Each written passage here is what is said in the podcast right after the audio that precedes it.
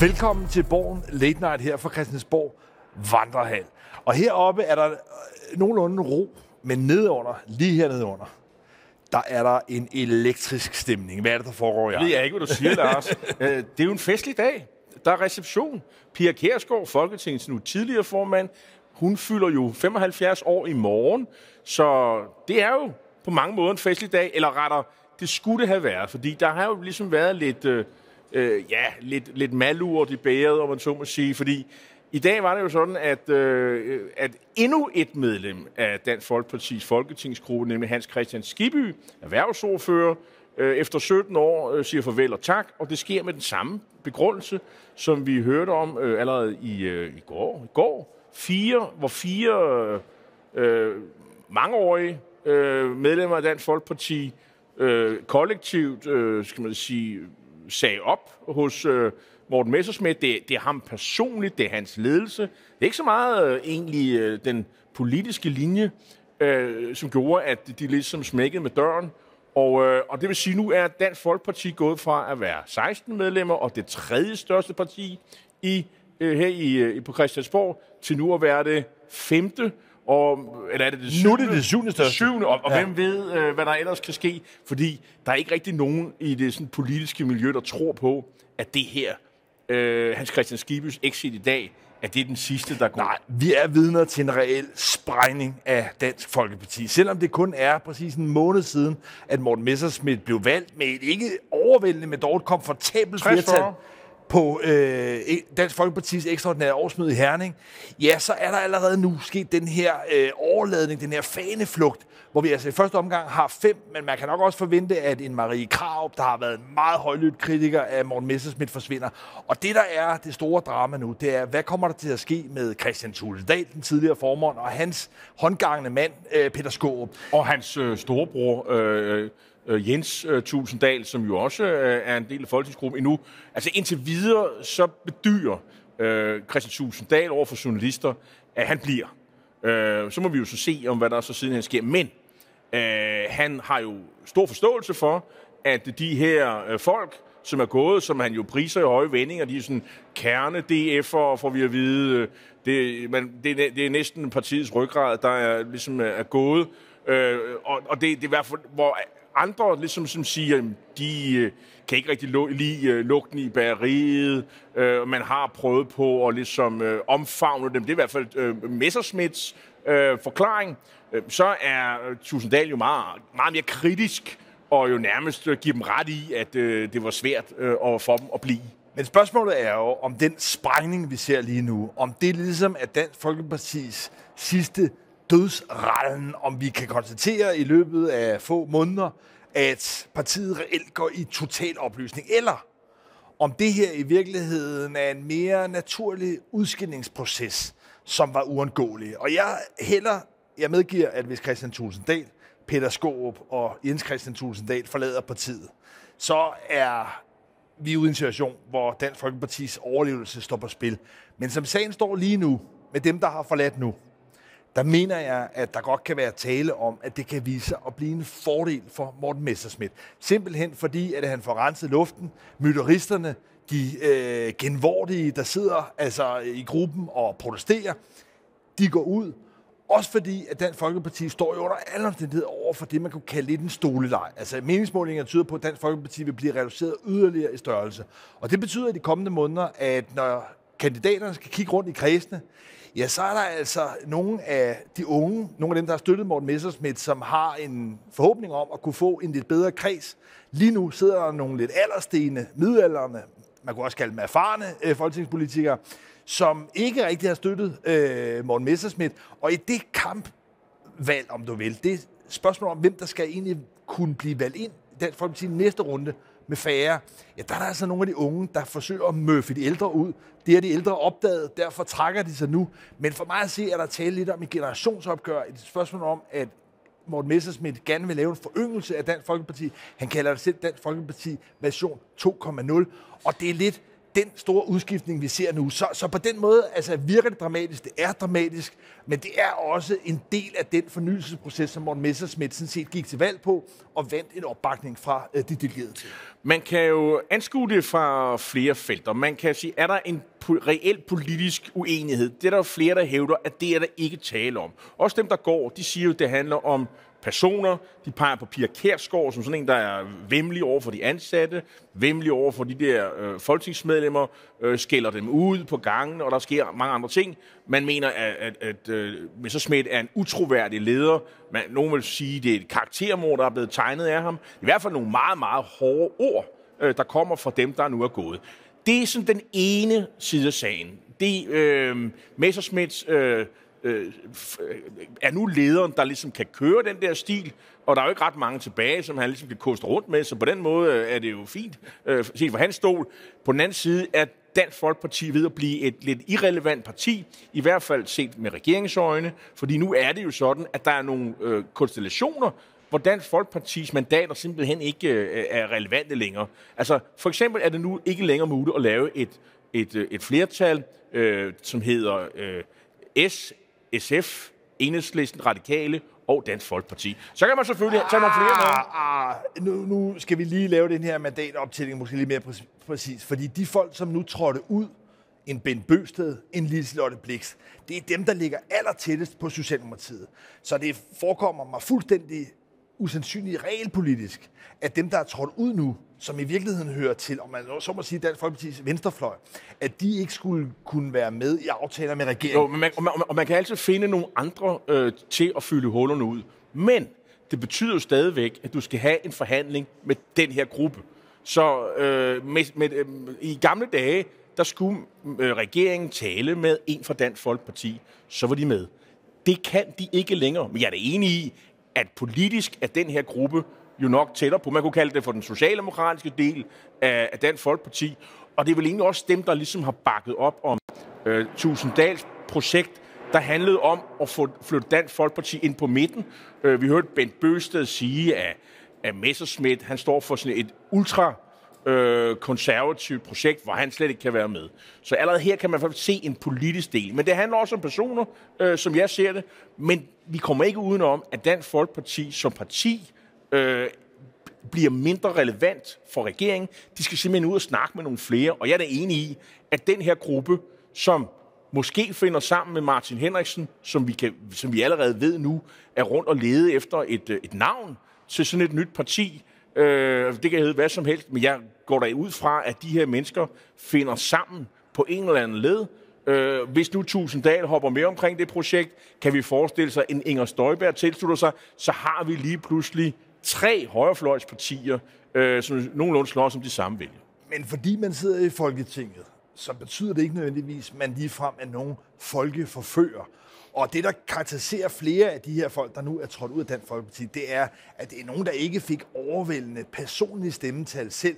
Der er flere af dem, eksempelvis en Ben Bøsted, som allerede har annonceret, at han ikke vil genopstille. Det har Marie Krav gjort også. Så det er jo folk, der er mere eller mindre på vej ud, som tager konsekvensen nu af, at Morten Messersmith har sat gang i et fornyelsesprojekt. Han vil have nogle unge folk ind, nogle mere kampløsende folk ind, end de her folk, som allerede er ved at mere tjekke ud. Så jeg er svært ved at se, at de her folk skulle have kraften, have gejsten til at etablere et nyt parti. Det synes jeg er en rigtig øh, indvending, men vi kommer ikke udenom, at det er stadigvæk en, øh, en gruppe af politikere, som øh, man kunne, som har en appel i hvert fald i, i det gamle Dansk Folkeparti til, til de vælgere, der er gået til Socialdemokratiet, og som måske stadigvæk har Socialdemokratiet som nummer to parti, hvis ikke de vil stemme øh, for, for Dansk Folkeparti. På den måde tror jeg, det bliver sværere for Morten Messerschmidt, øh, fordi han udstråler noget andet simpelthen. Og, og, og jeg har en, en indtryk af, at det der, de der, i dag kunne man, øh, det ligner i hvert fald et projekt, som, hed, som hedder DFU plus Pia Kærsgaard, øh, det er det, der er tilbage i Dansk Folkeparti. Ja, og på den måde er det også i magtbalancen herinde en fordel for Socialdemokratiet og Mette Frederiksen. Fordi der er flere af de folk, eksempelvis en Liselotte Blikst, hvis hun skulle gå til et andet parti, så ville Socialdemokratiet på mange måder være det mest oplagte. Og det gør, at i den afgørende kamp i de senere år i dansk politik, om netop de vælgere, der ligger og svinger mellem Dansk Folkeparti og Socialdemokratiet, der må man, synes jeg, forløbet konkludere, at Dansk Folkeparti har givet op. De folk, der havde den appel, til øh, 3F-vælgerne og andre, Arne-vælgerne, jamen, de er nu rykket ud af Dansk Folkeparti. Morten Messersmith står tilbage med det, Ben Bøsted i hvert fald kalder et mere ultrakonservativt projekt. Og hvor skal de vælge at søge hen? Ja, de bliver nok hos Socialdemokratiet. Så vinderen af hele det her kaoskabale i Dansk Folkeparti er for mig at se Mette Frederiksen og Socialdemokratiet. Vi får se, øh, og man kan sige, øh, Morten Messersmiths trakasseri er jo ikke færdig, fordi øh, som flere af hans kritikere peger på, så er det jo stadig den her øh, sag omkring dokumentfalsk og, og EU-svindel, øh, som slet ikke er færdig. Øh, men øh, det, den tid, den glæde eller sorg, øh, man kan sige, øh, som om, her, som om det ikke skulle være dramatisk nok, øh, det er jo sådan nogle lidt øh, interne trakasserier i et snart øh, mindre øh, dansk politisk parti, øh, godt nok, øh, som historisk, i hvert fald nyere tids historie, har spillet en ret stor rolle. Men det kan jo slet, slet ikke konkurrere med øh, det helt store internationale drama, som foregår i mellem Rusland øh, og øh, Ukraine, øh, som jo involverer øh, hele Vesten, øh, og også på sin vis Danmark. Og der kan man jo sige, det har jo også den effekt på dansk politik, at øh, vi skal nok ikke bilde os ind, at Danmark spiller sådan en kæmpe stor rolle i international toppolitik, der kan ligesom øh, male mellem parterne eller et, eller et eller andet. Men det er jo i situationer som den her, øh, hvor det helt store drama kører, og ingen ved, hvor vi ender henne, at øh, regeringen jo har nogle ekstra strenge at spille på. Det er til regeringen, vi alle sammen kigger. Hvor står Danmark i den her situation? Øh, hvad mener Danmark, der skal ske? Vores udenrigspolitiske øh, situation eller, eller meldinger øh, har selvfølgelig øh, stor opmærksomhed, selvfølgelig i, i, i Danmark. Og det er jo også en mulighed for Mette Frederiksen og hendes udenrigsminister at, og ligesom øh, øh, stå som øh, på vegne af, af Danmark og, og ligesom fortælle, hvad vi mener her, og, og selvfølgelig også sidde med om bordet i, i EU og NATO, fordi det bliver selvfølgelig relevant nu. Der er for mig at sige netop tre oplagte dynamikker i det her. Det første afgørende, det er, at krisen omkring Ukraine, som jo står og balancerer på kanten af en større krig, fuldstændig stjæler opmærksomheden for alle, alle andre emner. Så, så vi er nu bevæget os, efter corona netop er afsluttet, ind i en ny højpolitisk krisesituation.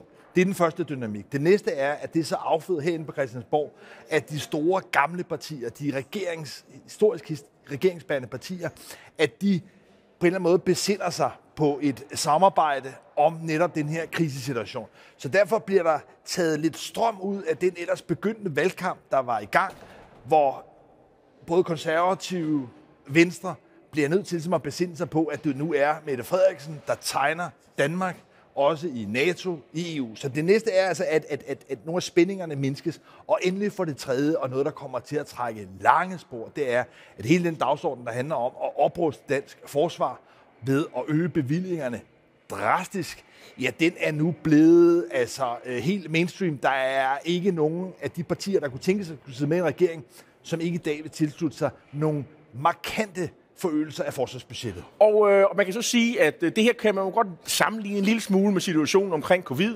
Vi har en stor trussel, øh, og så er der den her rally around the flag. Øh, vi ser til statsministeren, øh, hun er den store leder, øh, og, øh, og nu må vi bakke hende op øh, for lille Danmark, og hvem vi ellers er allieret med. Det er den ene effekt. Øh, oppositionen, øh, de har heller ikke rigtig nogen andre muligheder at gøre det.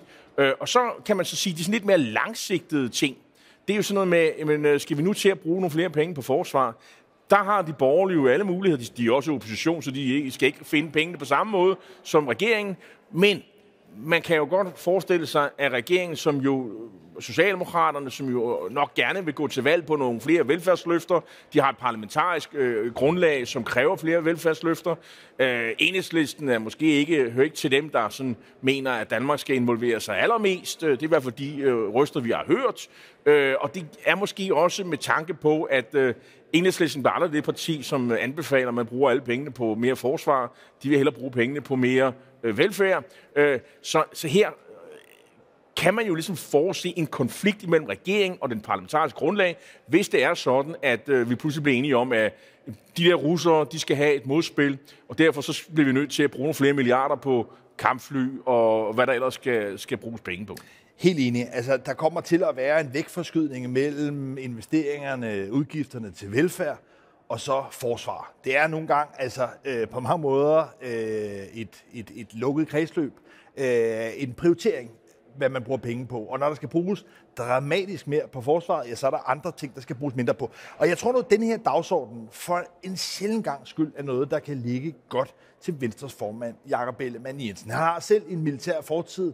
Han har ikke mindst også, og det tror jeg kommer til at spille en rolle i hele den her diskussion, en far, Uffe Ellemann Jensen, der spillede en meget toneangivende rolle i sin tid i forbindelse med Sovjetunionens kollaps og de baltiske landes øh, optagelse i EU og i hele taget indlemmelse i, i Vesten. Så den historik, Ellemann Jensen, klanen har, om man vil, men også Jakob Ellemann Jensens egen historik, man fornemmer ligesom for første gang i lang tid, at her har vi en dagsorden, som betyder noget for Jakob Ellemann Jensen. Han brænder igennem, og der vil jeg sige, i den vekselvirkning mellem Socialdemokratiet og Venstre, hvor begge partier er enige om at hæve forsvarsbudgettet, der tror jeg, at han faktisk kan komme til at spille en rolle, hvor han på mange måder kan overstråle en Søren Pape. Fordi det er også noget, hvor han har meldt noget altid, og altid ment noget øh, fast, og ikke rigtig flakket. Øh, og der har været andre politiske sager, hvor man har svært ved at se Venstre. Men øh, lige på det her område, der synes jeg, de har været sådan rimelig øh, konsistente, og han har været det. Så måske er det en, øh, en gylden øh, fremtid for ham. E-, en, der måske har lidt svært ved det, det er måske øh, Mette Frederiksen, som jo øh, I har bygget lidt sin politiske karriere op om alt det der udland og sådan noget, og bonede gulve. Det var ikke noget, hun brugte tid på. Det var sådan noget, man må klare med, med venstre hånd. Fordi det, der virkelig talte, det var, dans, det var danskerne og danskernes velfærd.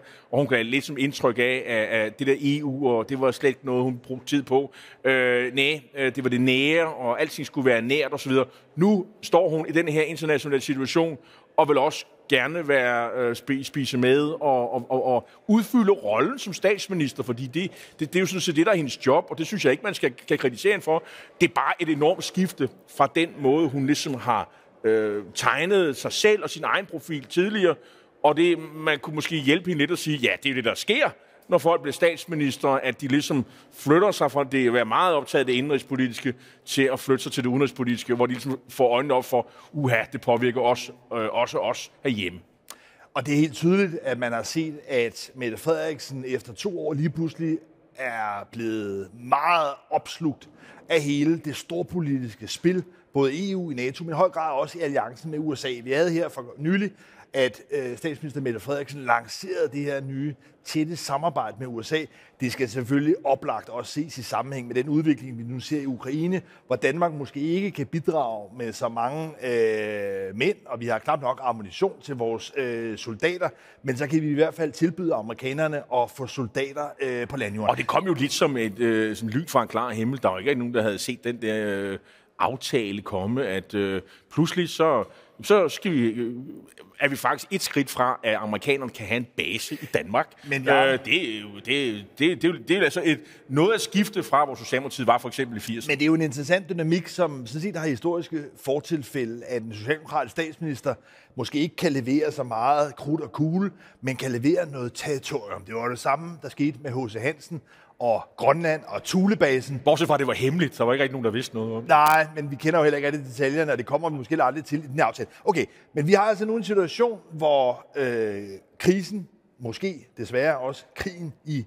Ukraine, har overtaget opmærksomheden og overtaget scenen. Og det kommer til, som du er inde på, at føre til en lidt vækforskydning i forhold til velfærdssatsninger, i forhold til forsvaret. Men der er en tredje komponent i det her, som Mette Frederiksen i hvert fald nu har relanceret, og det er hele den grønne dagsorden. Ja, man kan jo klima. sige, det her med forsvaret, det er jo ikke det eneste skifte, vi har set. Øh, og, og det her skifte har været øh, på vej allerede fra nytårstalen.